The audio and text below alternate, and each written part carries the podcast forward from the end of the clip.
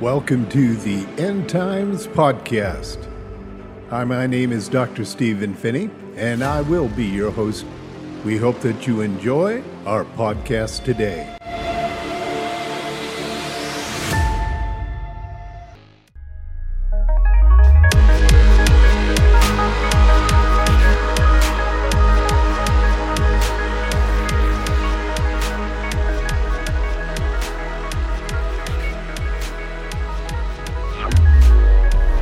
We're in the process of unfolding or extracting eschatology from the Old Testament. But first, let's take a look at our overview. First of all, upgrading the plan of defense is often necessary. As we read the book of Nehemiah, we discover that on several occasions. They may be immovable in their leadership style, but they need to be very movable when it comes to God adjusting the plans. Also, we'll talk about God always makes use of existing authority, and that He does. We'll review the human norm.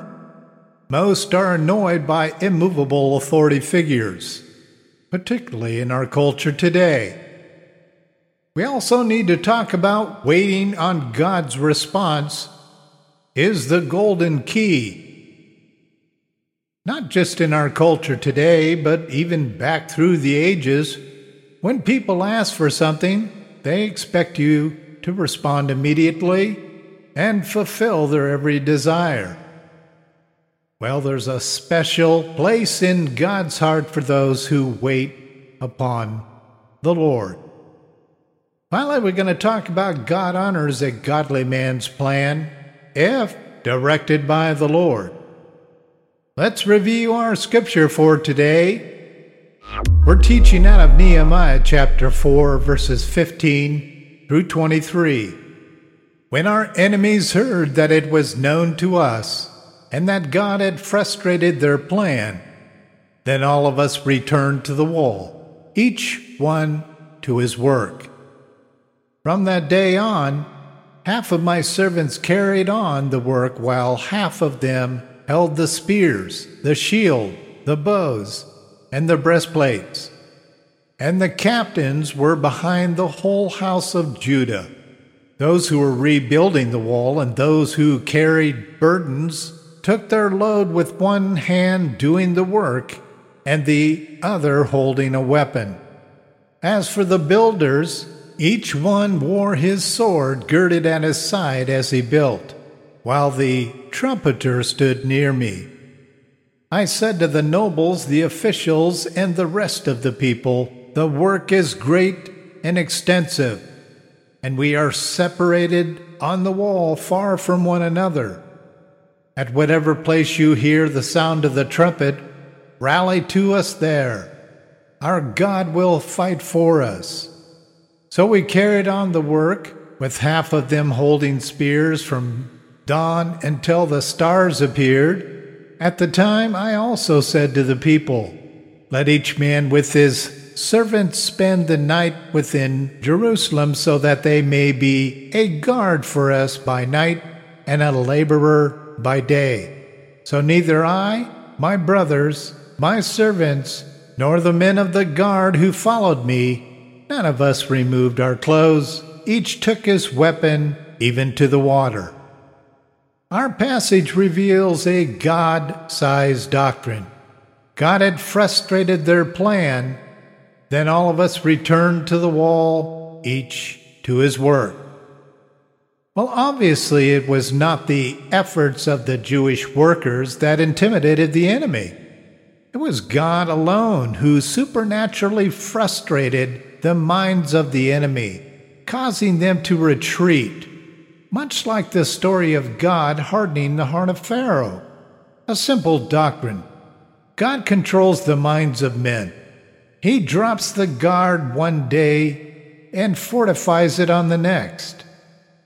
It is the leadership method that ultimately frustrates those who come against God's plan.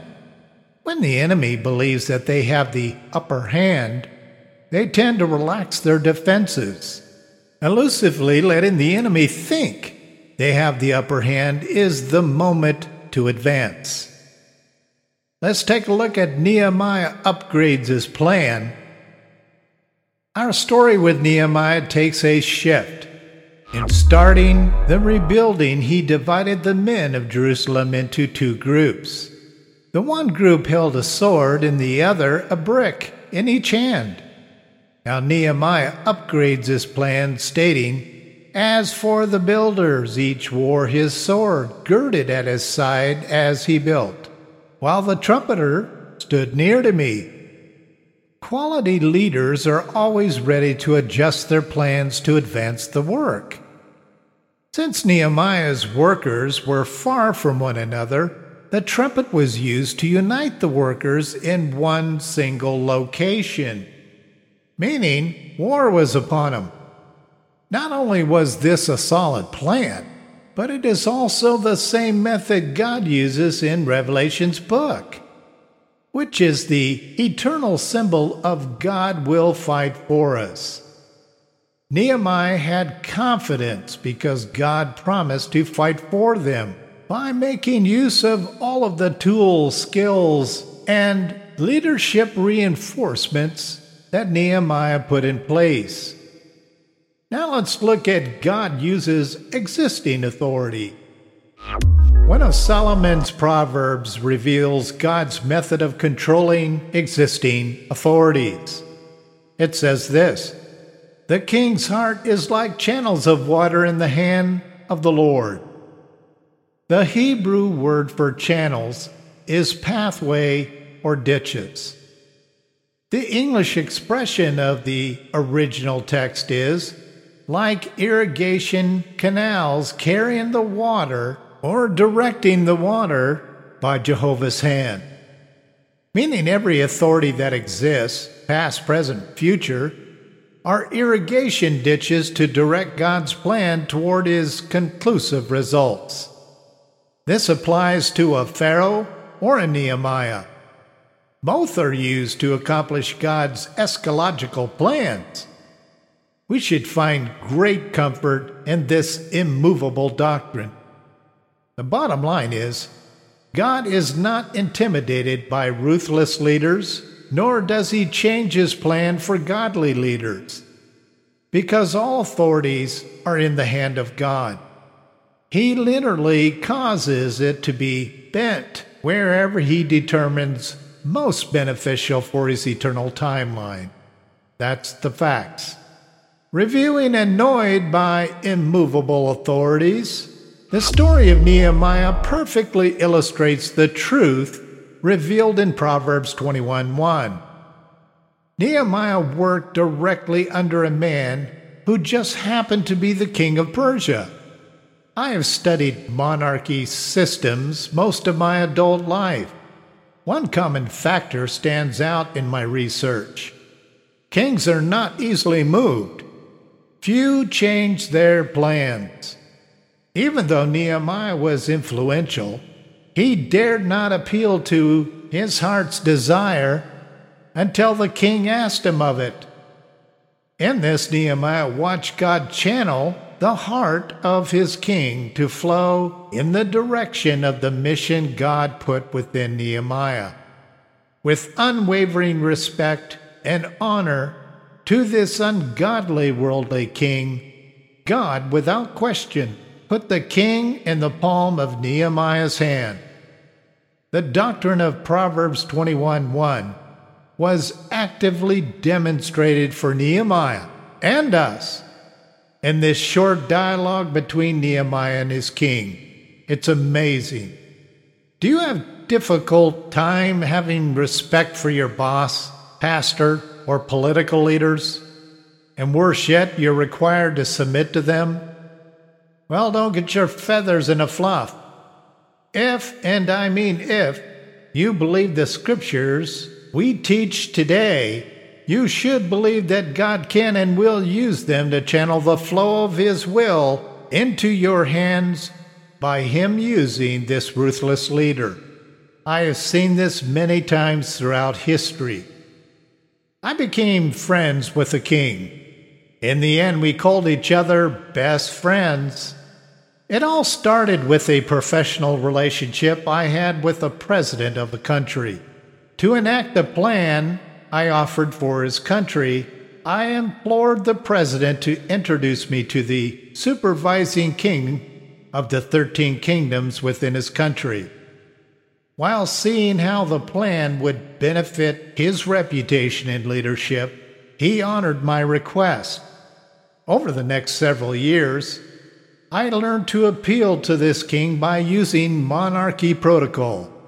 Within a short period, the king requested I join his royal chambers as a personal adviser, which I did. Within a month, he commissioned me as a member of the royal family household. Shortly after this commissioning, I was assigned as the ambassador between the United States and the Thirteen Kingdom. I carry this status to this day. The faith based plan imparted to me by God is now actively developing and growing in this country. I say this to offer up an up to date example that this God sized doctrine continues to work.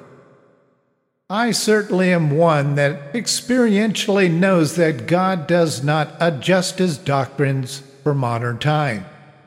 Each remains immovable and congruent. Let's talk about waiting is the golden key. We already know what happened after Nehemiah prayed to the Lord. Not much, at least not right away. If you understand the Hebrew calendar, God did not deliver the king's heart into Nehemiah's hands for four long months. That's a lot of waiting. Most of us have that waiting experience every day of our lives. We must remember when we request things before God, we are praying into an eternal timeline, a sovereign plan. As God sees fit to release his answer into humanity's timeline, he does. Not one second short or beyond his eternal timeline. So we wait. Sometimes, as in my case, for years. The key, however, is remaining active and progressive in the purposed plans given to us by God. That is, unless He tells you to do nothing. A prayer warrior quickly learns the patience of waiting while working. I've been involved in international affairs for more years than I want to admit. I can tell you this Nehemiah is my number one Old Testament hero and example of providing a method of honoring kings, queens, presidents, dignitaries. And I've been blessed with many stories that sustain Nehemiah's vision casting in me. I eternally appreciate Nehemiah's honesty, integrity, and strategic methods. I use them daily. Anyone who knows me well knows my relentless focus on the importance of honoring all governing authorities. I've God to thank for that, mainly through the story he gave us through Nehemiah. In my mind, I respectfully disregard the attitudes and reactions of governing authorities. A simple fact. If God doesn't need their plans to advance Him, their plans will remain dead in the water. None will be channeled into the eternal timeline. In the meantime, I will do what I do best honor them, their position, and that doctrine of all those in authority are in the hands of the living God. Let's review our primary principles in our study. First one is upgrade. Do not be afraid to change your plans if God so directs. Plain and simple. Number two, use of authority. God uses all authority to accomplish his plans. Could you please underline all? There are no plans that any leader has out there, wicked or righteous, that God is not in full control of. Number three, immovable authorities. Remember, it's a quality, not necessarily a weakness. And if they seem to be an, a leader that cannot be broken or bent, leave that in God's hands. Number four, wait. All eternal prayer requests come in God's timeline, not ours. Thank you for joining us on the End Times podcast. Until next time.